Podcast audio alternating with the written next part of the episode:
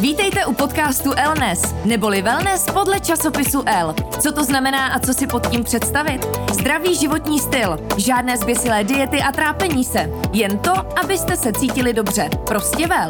Já jsem Zorka Hejdová a každý čtvrtek vás budu seznamovat se zajímavými hosty, kteří mají na to téma co říct a můžou vás inspirovat. Elnes. Když nemůžete vy za Elle, přijde Elle za vámi. Zůstaňte v pohodlí domova a objednejte si váš oblíbený magazín až domů. A nyní navíc bez ceny poštovného. Objednávat můžete na www.predplaci.cz.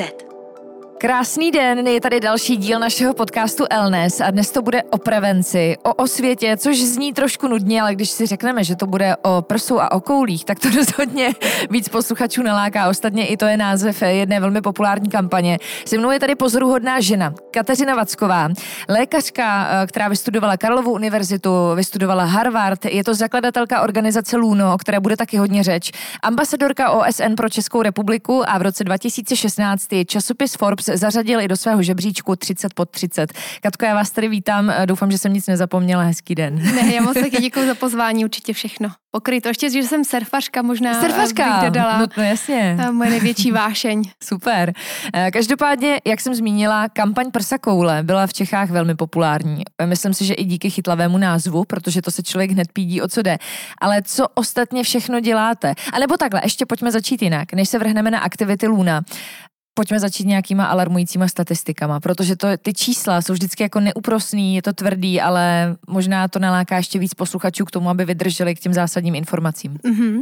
Tak civilizační onemocnění, kam patří právě i třeba rakovina nebo infarkt, jsou tou nejčastější příčinou úmrtí lidí ve vyspělých zemích celosvětově, nejenom v České republice.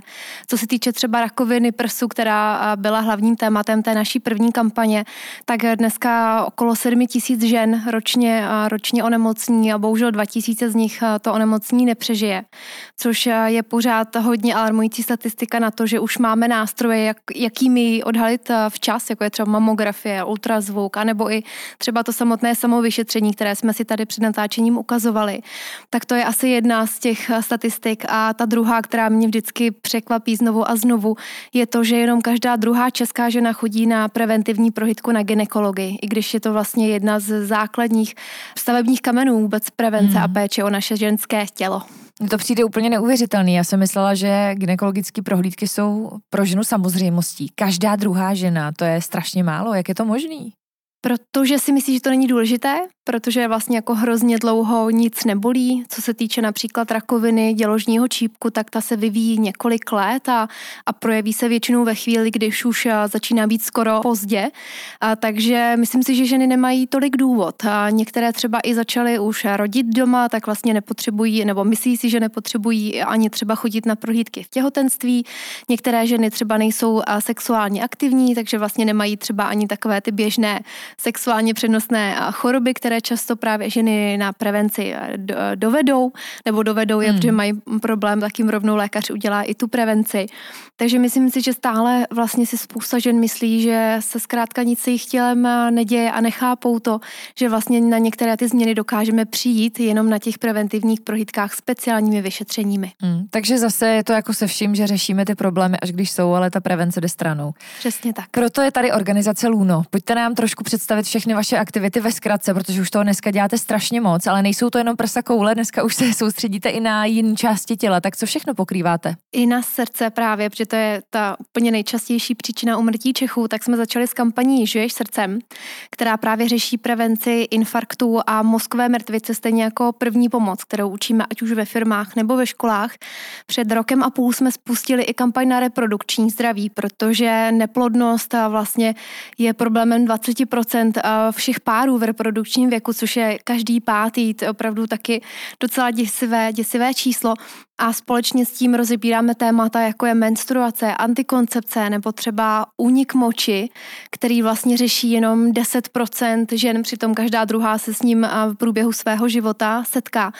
Takže, jak jste říkala, je toho celá spousta a my v současné době pracujeme třeba také na kampani duševního zdraví, protože cítíme, že to propojení těla a duše je neuvěřitelně důležité a ještě bude. A do budoucna máme potom v plánu třeba věnovat se i zubnímu kazu a prevenci onemocnění očí a spoustě dalších věcí.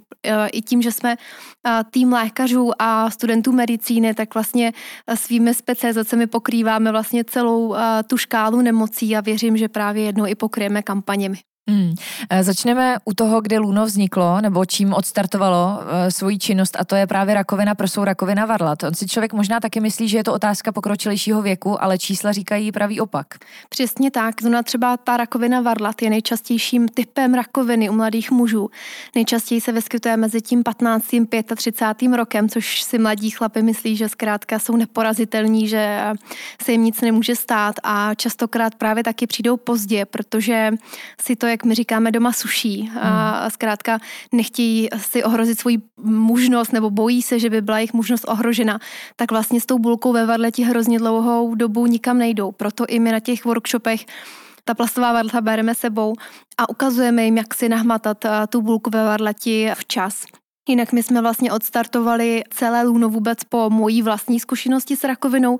Já jsem měla ve 22 letech rakovinu na vaječníku, což je docela vzácné, ale může se to stát, takže opravdu by vás taky nenapadlo, že 22-letý student medicíny, který vlastně žije zdravě, sportuje odmala, by mohl mít takhle vážnou chorobu, ale stává se to a myslím si, že je důležité, aby se lidé naučili naslouchat svému tělu a hlavně jednat ve chvíli, kdy se jim něco děje. Což jsem vlastně tenkrát udělala i já, protože jsem se dlouhodobě cítila unavená, měla jsem výpadky menstruačního cyklu a neváhala jsem a navštívila jsem toho gynekologa včas. Je úžasný, jak jste s tou svojí osobní zkušeností naložila vy. Vy jste vlastně okamžitě zakládala organizaci, okamžitě jste chtěla šířit tu osvětu. Ne každý asi by se k tomu postavil takhle čelem. Nicméně, jaký byly ty pocity? Nebylo to i naštvání a vztek, že třeba ta prevence je prostě zanedbaná, že jste to nevěděla, že to může přijít? Já jsem v té době chodila na prevenci, ale upřímně někdy se to může stát i v mezičase, že opravdu třeba ty nádory vaječníků můžou růst a rychle. Takže já jsem se spíš, než bych byla naštvaná, já jsem se spíš ptala, tak spíš filozoficky možná, proč se to vlastně muselo stát mě, čím jsem si to zasloužila a tak. Ale i tím, že jsem, jak jste říkala, velice brzo začala dělat ty osvětové aktivity a lidé na to velice dobře reagovali, měli jsme první příběhy, že to lidem pomáhá, tak vlastně se pak člověk přestane ptát, proč se mu to stalo a cítí, že to je něco, co se zkrátka mělo stát, tak aby prostě se ve světě něco změnilo a tím lepším směrem. Takže asi si nevzpomínám na nějaké pocity hněvu nebo vůbec vzteku. A myslím si, že jsem se spíš i hodně tenkrát ptala svých lékařů, protože i tím, že jsem byla studentem medicíny, jak jsem zkrátka všechno chtěla vědět, tak možná spíš se líbili oni, že se mi otravovala tolika otázkama. Úplně jako první věc, co mě napadá, jak je možný, že vlastně třeba vy musíte vyložit jako organizace tolik energie na tu osvětu a tolik úsilí, abyste třeba i mladí lidi naučili, jak se sami vyšetřit. Proč tohle třeba neučí lékaři? Je to jako příliš časově náročný, nebo kde je problém? Protože přece jenom, kdybych znala už ty postupy od lékaře a naučila se to v nějakém věku, tak už to beru jako nějakou rutinu a ne, že se to ke mně dostane vlastně úplně jinou cestou. Jinou cestou, že trošku suplujeme jednak funkci, ať už Ministerstva zdravotnictví nebo vůbec jako celorepublikový. Jo, mám trochu ten pocit. Celonárodních preventivních plánů, ano, je to tak. Já mám teda velkou radost, že aspoň poslední 3 roky dostáváme nějaké příspěvky, nějaké dotace od toho ministerstva na podporu právě těch našich kampaní, kdy my s velice malou částkou dokážeme udělat velký kus práce. A ano, do určité míry třeba suplujeme i funkci lékařů, ale já sama ze své zkušenosti tím, že jsem v těch ordinacích také pracovala, tak vím, že zkrátka tam toho času je tak strašně málo, že oni opravdu často mají 7 minut na pacienta, ať už v nemocnici, nebo i třeba v nějaké gynekologické ambulanci, tak to ne vždycky je možné. Proto my vlastně jsme s lékaři v úzkém kontaktu a snažíme se najít cestu, jak to umožnit. Takže my jsme třeba vyrobili edukační materiály a distribuujeme mezi lékaře, aby oni vlastně alespoň třeba řekli, samovyšetření je důležité, tady máte letáček, jak to provádět, když by něco nebylo jasné, ozvěte se. Tak aspoň touhletou cestou se snažíme najít nějaký kompromis, protože my ani nejsme zastáncem takového toho, budeme navzájem na sebe házet špínu a vyčítat si, kdo to měl udělat. Zkrátka to uděláme společnými silami. Díky vaší kampani se ta osvěta a to povědomí o samovyšetřeních velmi rychle šíří. Vy právě děláte i různý semináře, když to jde, objíždíte třeba i školy, učíte právě studenty, jak si sami prohmatat, ať už tu horní partii u žen nebo tu spodní u mužů. Máte právě i ty umělý prsa a koule sebou vždycky. Tím jste možná i známá, ne? Že vždycky máte v kufru sebou. Jo. Každopádně máte třeba nějakou zpětnou vazbu, kolik případů se díky tomu už podařilo odhalit, anebo kolik lidí jste vlastně už dokázali naučit, jak se sami vyšetřit? Tak já začnu tou poslední otázkou, kolik lidí prošlo našimi workshopy, stánky a zkrátka těmi aktivitami, tak to je dneska více než 100 000 lidí. Opravdu už to není málo. Já si pamatuju na naše první video na Hit-Hitu, kde jsme říkali, že už jsme vyškolili 250 lidí nebo 300 nebo kolik a teď vlastně v tomhletom porovnání ta energie je neuvěřitelná, takže už máme za sebou kus práce a máme tisíce lidí, kteří se nám ozvali, že díky nám v vozovkách jenom zašli na preventivní prohlídku, kde třeba nebyli právě na té gindě nějakých 5 let, anebo že třeba si sáhli na prsa, nebo že přiměli vlastně svého tatínka navštívit preventivku u praktika. A co vlastně nás samozřejmě dojímá asi nejvíc, tak máme více než 50 lidí, kteří nám dali vědět, že se díky nám odhalil rakovinu a nebo jiné závažné onemocnění v časném stádiu. A to je něco, z čeho mám do dneška husí kůži, protože vlastně mě to jako do určité míry trošku vrátí k tomu, co se stalo mně. A na druhou stranu vlastně cítím obrovskou vděčnost, že takhle vlastně můžu přispívat, takhle můžu pomáhat vlastně a i z té pozice zdravotníka je to prostě strašně skvělý pocit. Když šíříte osvětu třeba u mladých lidí, jak přijímají tu informaci, protože přece jenom jako když přijedete na základní školu, vezmete sebou prsa a koule, tak si umím představit tu smějící se třídu, která to nebere úplně moc vážně. Přijímají to ti mladí s nějakým respektem a myslíte, že to má smysl? Smysl to určitě má, to je asi bez debaty. A ano, někdy se vlastně na začátku chichotají, ale možná právě ten wow efekt a to, co následuje potom, ta dynamika celého toho workshopu, ta otevřená diskuze, ta laicky srozumitelná komunikace a otevřená otázka nebo vůbec pozitivní naladění a i tím, že vlastně jsou tam mladí studenti medicíny, kteří vlastně jsou od nich jenom pár let, není to nějaká 50letá paní učitelka, tak vlastně je to přímě k tomu, aby si sedli na ten zadek a poslouchali. Takže určitě to smysl má. Na co jsou moc mladí, tak jsou třeba na ty kardiovaskulární potíže, protože třeba infarkt dostanete až po 30. Ale tam zase v kontextu toho řešíme třeba, aby nezačali kouřit, aby vlastně si hlídali první vlastně styk s alkoholem a další, takže i tam si myslím, že tahle ta témata rezonují a samozřejmě úspěch mají i třeba debaty o antikoncepci, že to v těch nějakých 15-16 začíná být aktuální, nebo i třeba o očkování proti HPV, o kterém my hodně mluvíme i třeba právě s rodiči. Dá se vůbec takhle popsat, když to nevidíme vizuálně, jak se samovyšetřit? Já jsem si to tady měla možnost zkusit právě před natáčením a je to jako zajímavý, samozřejmě, tím jsem přiznala rovnou, že teda ty kontroly pravidelně nedělám, což se stydím teď zpětně, ale dá se to popsat? Určitě, my jsme to už popisovali vlastně na video, na audio a myslím si, že i v podcastu jsme to několikrát říkali, takže já se pokusím. Začnu tím, že samovyšetření prsu má 2 fáze, pohledovou a pohmatovou. Provádí se nejlépe po menstruaci, kdy jsou ta prsa nejméně hormonálně aktivní, takže vás nejméně věcí vyděsí z těch bulek. A co se týče té pohledové fáze, tak se zkrátka a dobře na své prsa podíváte, jestli jsou stejná jako minulý měsíc, jestli se třeba nezměnil tvar jednoho prsu, jestli tam není nějaká vyrážka nebo i třeba celulit na prsu, anebo třeba jestli se nezměnila bradavka a dvorec, protože právě třeba některé nádory na prsu mohou vtahovat bradavku. Některé ženy mají teda vtažené bradavky od dětství a to je v pořádku, ale pokud se to stane v průběhu nějakého krátkého časového úseku, tak by to tu ženu mělo upozornit. A takže to je ta pohledová fáze a potom, když přijde k pohmatové fázi, tak si vezmete 3 prsty, nejlépe ukazováček, prostředníček a prsteníček a začnete vlastně krouživými pohyby vyšetřovat celé to prso. Začnete buď v podpaží nebo u klíční kosti a vyšetříte ho celé až pod tu podprsenkovou rýhu. Často si muži a ženy myslí, že jsou prsa jenom to, co můžete vlastně jako stisknout, zmáčknout ten hrbolek, ale opravdu zasahuje ta mléčná žláza výš až vlastně k té klíční kosti, takže pozor na to, vyšetřit celou tu plochu a kroužky děláte tak, jak zkrátka vám to přijde vhodné. Je dobré dělat je i do hloubky, protože tam právě ty nádory můžou být i hluboko, ale zase pozor, aby vás to nebolelo. Takže pohledová, pohmatová fáze.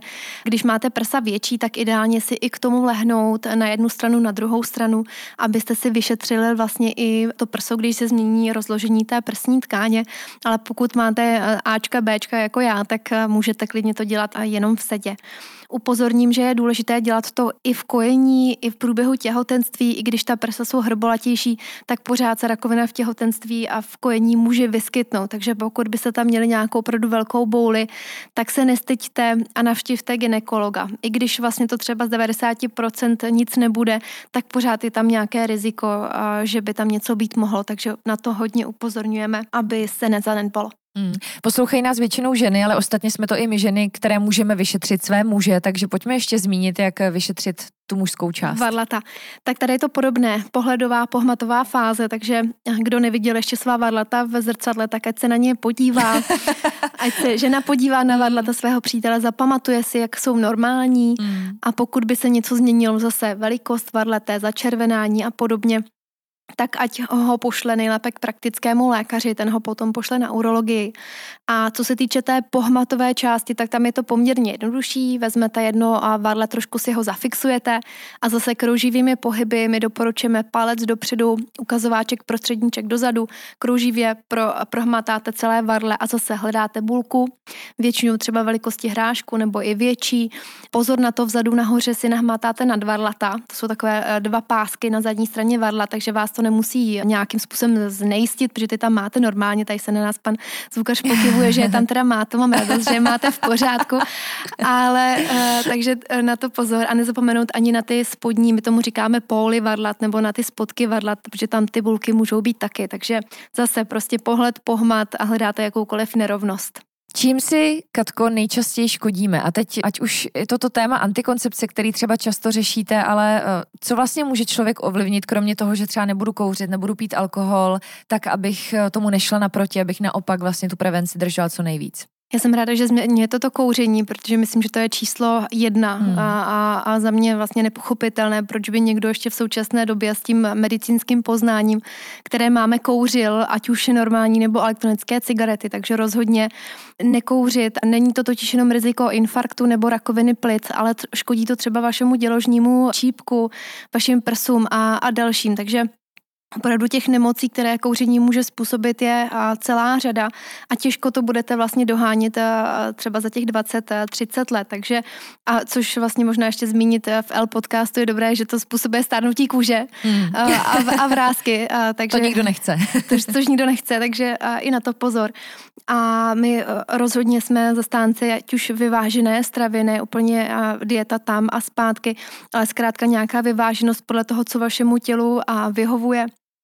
Stejně tak je důležité pohyb, což se ukazuje i právě v prevenci rakoviny, velice důležité. Říká se, že ženy, které cvičily víc než 5x týdně po dobu nějakých třeba 30 minut, tak měly to riziko rakoviny prsu až o 40% nižší, což je opravdu jako není zanedbatelné číslo, takže doporučujeme určitě pohyb a myslím si, že naopak je potom důležitý odpočinek a na to si myslím, že spousta lidí zapomíná, jednak se starat o to, abych měl svoje duševní zdraví v pořádku a nebyl třeba i ve stresu, necítil nějakou úzkost, ale i celkově vlastně ten fyzický odpočinek a toho, že si zkrátka lehnete, sednete a budete si chvíli prostě číst sami se sebou, tak je pro to tělo neuvěřitelně důležité. A s tím souvisí samozřejmě i spánek.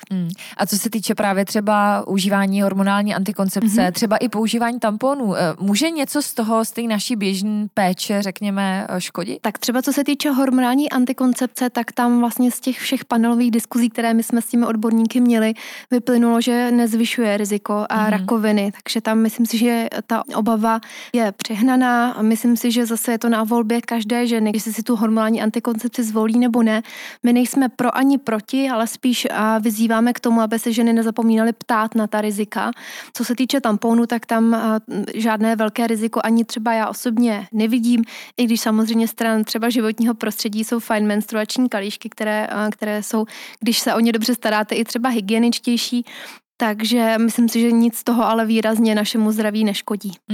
Zmínila jste i kampaň Žij srdcem, na tu se asi teď úplně v podcastu soustředit nebudeme, byť je to taky důležitá osvěta, ale říkali jsme i pro ty starší ročníky možná.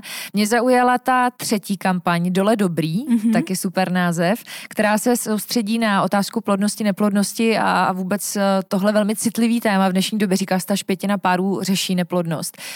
Dá se říct i v tomhle, čím si škodíme.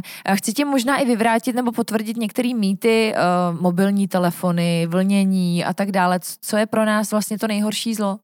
Myslím si, že to vlnění a mobilní telefony v kapsách se úplně nepotvrdily. Co se ale určitě potvrdilo, tak je zahřívání varlat u těch mužů, takže se nedoporučují těsné kalhoty, vůbec jako sezení s nohama křížem, počítači na klíně a podobně. My jsme měli nedávno velice hezký díl podcastu o koulích právě s jedním urologem, kde tohleto téma hodně rozebíráme, tak právě doporučuji si třeba poslechnout mužům nebo vašim partnerům právě tento díl. Potom samozřejmě škodí i různé chemické látky, anabolické steroidy, takže i muži, kteří užívají třeba nějaké léky, aby měli větší svaly, si vlastně naopak můžou potom v té plodnosti škodit sami sobě, takže to bych asi vypíchla v této oblasti. Pak jsou to samozřejmě i různé genetické vlivy, nebo i třeba onkologická léčba, často nebo jakákoliv jiná léčba může mít vliv vlastně na plodnost mužů a žen. A co se týče těch žen, tak tam si pamatuju, že nám jeden z našich odborných garantů lékařů, nezapomenu to asi nikdy, když říkal, že vlastně jsem se ho na to přesně ptala, on říkal, jestli chcete, abych vám řekl, že je to o zdravém životním stylu, tak to ode mě neuslyšíte, je to o tom zkrátka mít děti v mladém věku, že opravdu tím největším faktorem plodnosti u žen je ten věk a to, že se neustále odkládá těhotenství po 35, 40, vlastně to první dítě, tak ta šance na otěhotnění prostě hodně po té 30 klesá, takže ale samozřejmě to je něco, co se hrozně lehko říká, ale těžko dělá, protože vidíme, že ženy chtějí studovat, chtějí cestovat, mají kariéry a tak dále. Takže je to jako častokrát velice těžké prostě mít i dítě. Já si pamatuju, že vlastně já jsem onemocněla ve 22 letech a od té doby se mě můj onkolog ptá, kdy už teda budu mít ty děti, že už vlastně u mě není co čekat a já vlastně jako v té době prostě třeba 2-3 roky neměla stálého partnera, tak vlastně jako s kým si to dítě udělat, tak je to potom takové jako úsměvné tyhle doporučení poslouchat, takže my to těm ženám úplně takhle neříkáme, ale říkáme jim prostě neodkládejte to. Takže asi i ten nátlak toho okolí, který je v dnešní době ohromný a to, že se vás pořád někdo ptá, je spíš negativum. Myslím si, že to tu ženu potom stresuje, takže možná pokud se budete chtít někdy nějaké ženy na takovou věc zeptat, tak se jí možná radši zeptejte, jaký používá šampon nebo jak se dneska má, zkrátka do toho vám vlastně i nic není. Jasně. Vy otevíráte velmi citlivý téma, ať už je to právě ta neplodnost, tak i třeba v rámci kampaně Dole dobrý sexuálně přenosné choroby a prevenci v tomhle směru. Jak probíhá ta osvěta, jak ji přijímá to publikum? Myslím si, že skvěle, samozřejmě zase zmíním ty školy, tak tam my sebou vozíme, to byla sranda, občas je vtipné, co mi moje práce přinese a co se naučím, tak je ze mě odborník na dilda, protože vlastně jsme hledali taková dilda s přísavkou, které si mohou ty děti postavit na stůl a vlastně oni nejsou vlastně jako penis, nejsou tam žádné žíly a nevypadá to, je to prostě opravdu jenom kolík, aby to nepohoršovalo vlastně učitelky a to prostředí a vybrat dildo s přísavkou, která má různé dlouho nám to zabralo, ale teď máme svůj tip, jsme s ním šťastní, vozíme do školy a ta dilda, učíme jednak, jak nasadit kondom a jednak vlastně i co nedělat, protože pořád nosí lidi kondomy v peněžence, pořád je otevírají zubama a myslí si, že to je sexy, přitom to riziko, že ho protrhnou, je jako obrovské, a pořád je používají po době spotřeby a tak dále, a tak dále, takže jako opakujeme stále to stejné dokola, ale protože vidíme, že je to potřeba, i když je to alarmující. Častokrát jsme brali i ty dilda a kondomy do firem, trošku to vyvolávalo rozpaky, takže teď jsme opatrnější, spíš o tom jenom jako slovně informujeme a když si to někdo chce vyzkoušet, tak může, ale úplně se to tam jako nehodí do toho korporátního prostředí. Ale kde to frčí, tak jsou letní festivaly, kde opravdu ta energie je taková uvolněná, my jezdíme s velkou produkcí na Colors, na Rock for People a na další, tak tam to probíhá, tam soutěžíme a prostě si to užíváme. V neposlední řadě ještě pojďme zmínit, proč proč jste se rozhodli vydat i cestou duševního zdraví, proč vlastně i o tomhle informovat? Protože, jak jsem zmínila na začátku, je důležité propojit vlastně to psychické a fyzické zdraví, protože vidíme, že to má navzájem a na sebe vliv. Vidíme, že spousta nemocí vzniká psychosomaticky, takže opravdu i tomuhle tématu se chceme věnovat. A samozřejmě i samotné statistiky nárůstu duševních onemocnění, sebevražd, závislostí, protože tam patří i závislosti, třeba alkohol, drogy, virtuální drogy, velké téma, závislost na internetu a na sociálních sítích, tak to je všechno, co chceme s tou veřejností otevřít, tak mluví, protože je pořád potřeba o tom mluvit. A i když je tady řada organizací skvělých, které to dělají, tak myslím si, že ještě pořád je potřeba na tom pracovat i třeba z naší strany, protože my to publikum už máme veliké. Takže to jsou všechno témata, které to obsáhne. A co jsem ještě zapomněla zmínit, tak je možná třeba téma poruch příjmu potravy. Také psychiatrická, nechci říct diagnóza, ale je to tak, psychiatrický problém, takže i třeba tomu se budeme věnovat, protože čím dál víc i při těch workshopech ve školách vidíme, že je to u těch mladistvých problémem. Otevíráte další a další problémy, tím pádem se asi organizace i dost rozšiřuje, protože je potřeba tu kapacitu nějak pokrýt. Kudy dál se budete, jaká jsou ta další témata, která možná za vás je potřeba víc řešit? Určitě, tak my jsme se v letošním roce i kvůli covidu začali zajímat o imunitu, začali jsme informovat o posílení imunity a prevenci infekcí, takže to je jedna z velkých témat. A jak jsem zmínila, duševní zdraví nebo třeba ty zdravé zuby, protože u nás na fakultě samozřejmě studují i zubaři, takže ty se těší, až vlastně budou mít i oni svoji vlastní kampaň. A my teďka třeba, co se týče těch firem, tak hodně řešíme civilizační onemocnění, kam třeba patří deprese, syndrom vyhoření, Alzheimer, nebo právě ty infarkty, obezita, cukrovka. Cukrovka je pro nás jedno ze stěžejních témat na příští rok právě v těch civilizačních chorobách. Takže my jsme, dalo by se říct, tam, kde to je časté, tam, kde je to takové tabu a tam, kde zkrátka si lidé myslí, že se jí toho týkat nemůže. Jak moc covid ovlivnil vaši práci v organizaci? Já vím třeba, že jste vydali i super takovou, nevím jestli brožuru, to říct, nebo takový návod třeba covid v těhotenství, což mě se aktuálně velmi týká, takže to je super. Jaká témata nejvíc otevírá právě pandemie? Pandemie, tak je to přesně. V začátku já i tím, že jsem byla na stáži v Americe, tak jsem v kontaktu vlastně se svými profesory, takže my jsme v začátku dávali dohromady i takové jednoduché manuály na to, jak si mít ruce, jak používat roušku, jak zkrátka se ten covid chová. Když tady ještě ty informace nebyly, dneska už jich tady hodně, tak jdeme spíš do takových specializovaných témat a právě s panem profesorem Šimetkou z Ostravy jsme třeba vydali tu příručku pro těhotné, protože je to něco, co tady zase není zpracováno v takovém rozsahu, jako my jsme se o to postarali, a je to něco, s čím nám prostě ženy neustále píšou, i když už je tady ten covid nějakých 10 měsíců, tak tady jsou pořád velké otazníky a velké strachy, a je to pochopitelné, protože se najednou nebojíte jenom o sebe, ale i o to svoje miminko, takže jsme rádi, že jsme jim aspoň touhletou příručkou, brožurou pomohli. A jinak, jak to ovlivnilo naše fungování, tak my jsme úplně přešli do onlineu. My místo workshopu děláme webináře, festivaly jsme objeli v takové jako menší míře, když byla mezera mezi těmi 2 vlnami, ale teďka už opravdu jedeme jenom online, což bohužel na nás mělo i trošku negativní vliv, co se týče financí. Protože jednak jsme museli vrátit některé dotace, které byly vázané na ten offline, a jednak protože my i získáváme peníze z workshopů pro firmy, a tím, že teďka vlastně nemůžeme pořadat v takovém rozsahu, tak máme i my díru v cashflow vůbec ve financování naší organizace. Takže se i my bojíme, stejně jako řada firem, řada neziskovek, ale nechceme zkrátka v té činnosti ustat, protože je tak neuvěřitelně důležitá.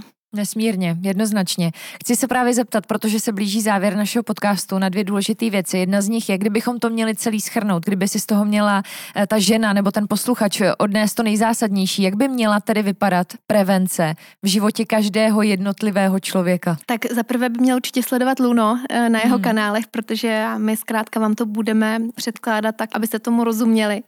Druhá věc je, naslouchejte svému tělu, protože ono vám nejlépe říká, co se právě děje, takže stejně jako já, pokud budete mít nějaký výkyv od vašeho normálního stavu, neváhejte a navštivte toho lékaře včas.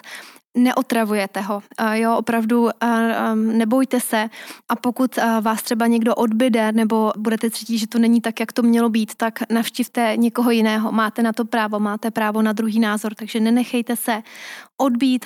A třetí je, myslete vlastně i na tu svoji rodinu, na toho partnera, že častokrát právě žena je ta, která se stará o zdraví celé té rodiny, takže vyšetřujte svým partnerům varlata, hlídejte jim preventivní prohlídky, protože oni zkrátka se o sebe neumí tolik postarat jako ženy, ale je to tak, co si budeme. Většinou ta žena prostě hlídá tomu manželovi, kdy tam má jít, takže si klidně nám napište nebo se podívejte k nám na web, kdy má váš partner jít na prohlídku.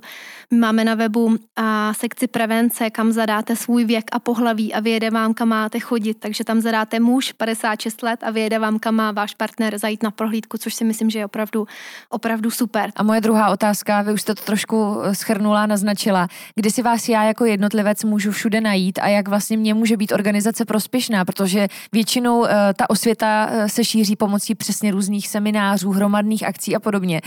Pokud u každého z nás rezonuje nějaké téma třeba víc, míň podle toho, čeho se nejvíc bojíme, jakými prostředky a kanály si můžu dohledat informace skrz Luno?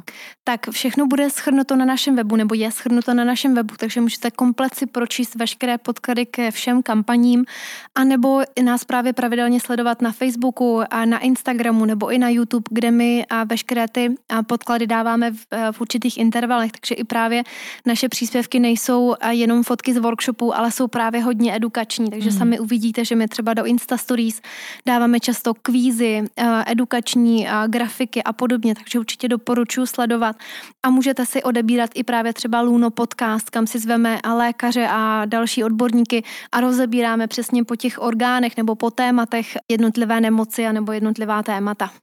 Katko, závěrem, velké díky, že jste přijala pozvání do našeho podcastu.